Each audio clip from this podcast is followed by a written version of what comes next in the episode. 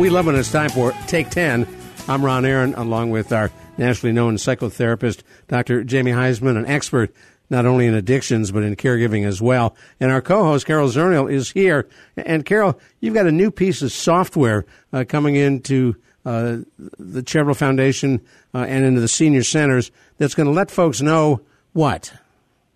Well, it, it's actually in our Caregiver SOS program, um, and it measures, you know, the the burden and the stress of the caregiver. And one of the elements it looks at is something called identity discrepancy, which in in our world we call when when the caregiver um, their their the action, the, what they're being asked to do, and the life that they're experiencing um, is inconsistent with what their expectation were expectations were, um, or you know what they're comfortable doing. Does that make is that what it's like in your world, Jamie, coming as a psychologist?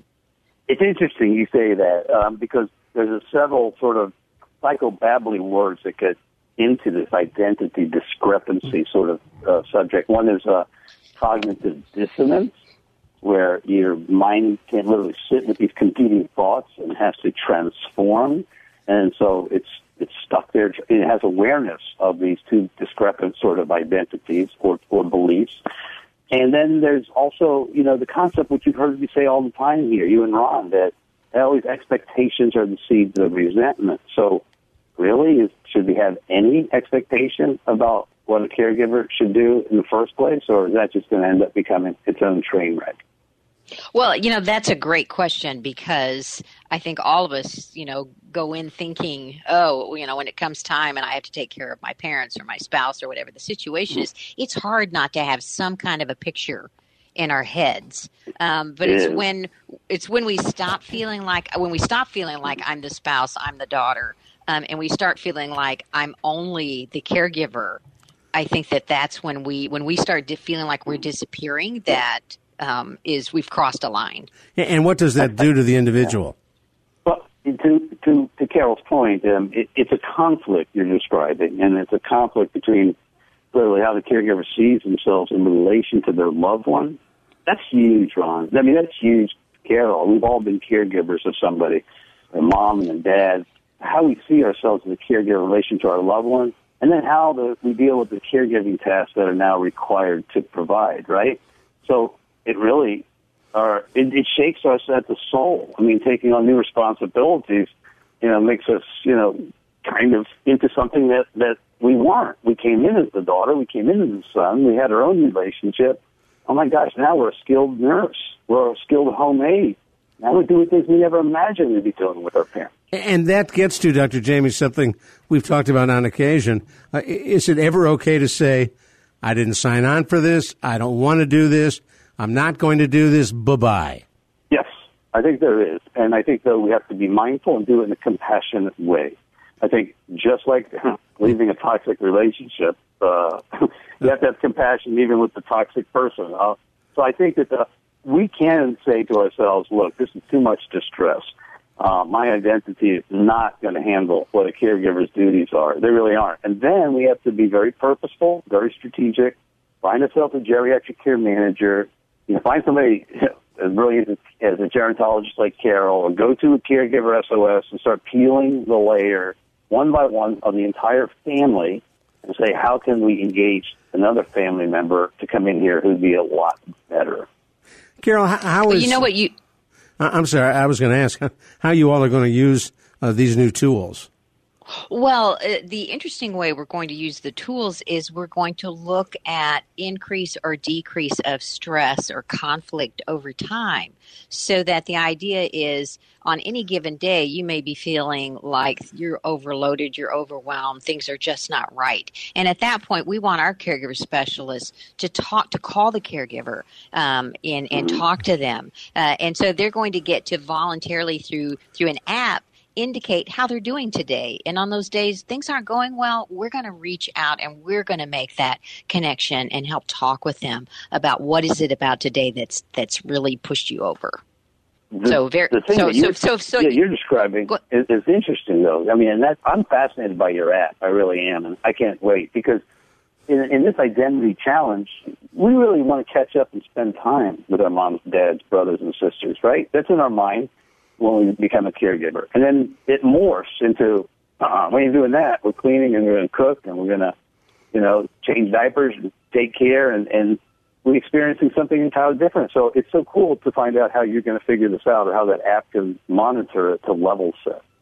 Well, and I what I was going to say was eh, I think that going back to uh, previous conversations we've had on dementia, why dementia is so difficult is because if we have an expectation of a relationship or what we're going to be doing and the person doesn't recognize us or the person becomes very violent and they were never violent and now they're swearing at us, I mean that causes all kinds of conflict in our mind and you've talked Jamie about separating the disease from the person. Right. I think it's important right then and there for us to say we do have to take care of ourselves before these identity issues happen, simply because, again, just what you just mentioned is that you grab yourself the four agreements, and in there you're going to find out in one of the four agreements how not to take it personal when your loved one starts cursing and swearing in a psychiatric outburst because they're dementia issues. And if you're able to put your two feet on the ground, take care of your mind and your body and yourself, again and again, I'll say that, and that comes with what we're talking about in terms of this topic or in any topic. We're able to level set and, and, and go with the energy and be okay after. Let me let folks know who may have just joined us or listening to Take 10 on 9.30 a.m. The Answer. Dr. Jamie Huysman, our nationally known psychotherapist with us, and Carol Zernial, who is a gerontologist, co-host of this program, and co-host as well of our Caregiver SOS on air. I'm Ron Aaron, and, and Jamie, as you talk about uh, this identity discrepancy or cognitive dissonance, do people know they're in that fix? Uh, to Carol's point, I think it's almost too late till they know it, or as this awareness comes over them.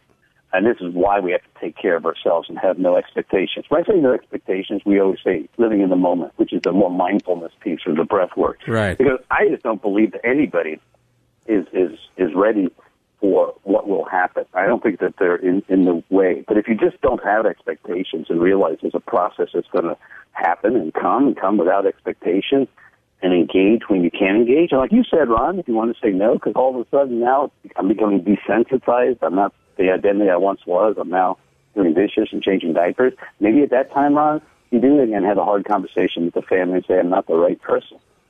What's interesting when schools closed, and you and I are both parents of young kids, uh, overnight, uh, we went from a home where the kids went off to school in the day.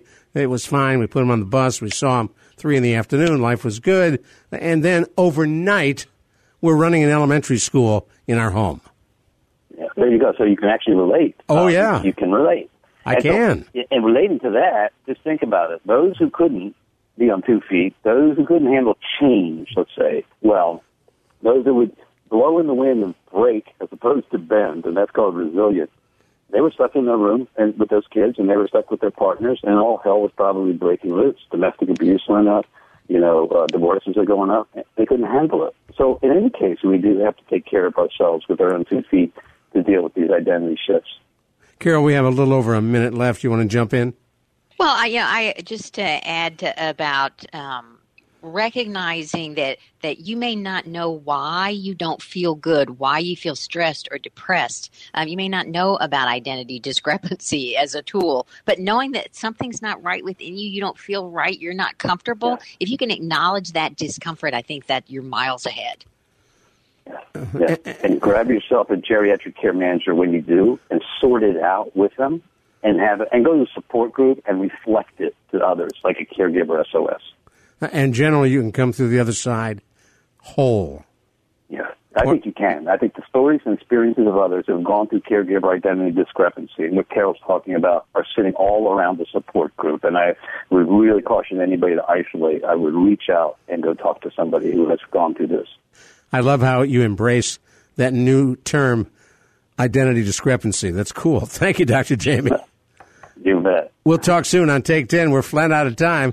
I'm Ron Aaron for Carol Zernial and for Dr. Jamie Huysman. Thank you for joining us. Podcasts of these shows are available. Google Take 10.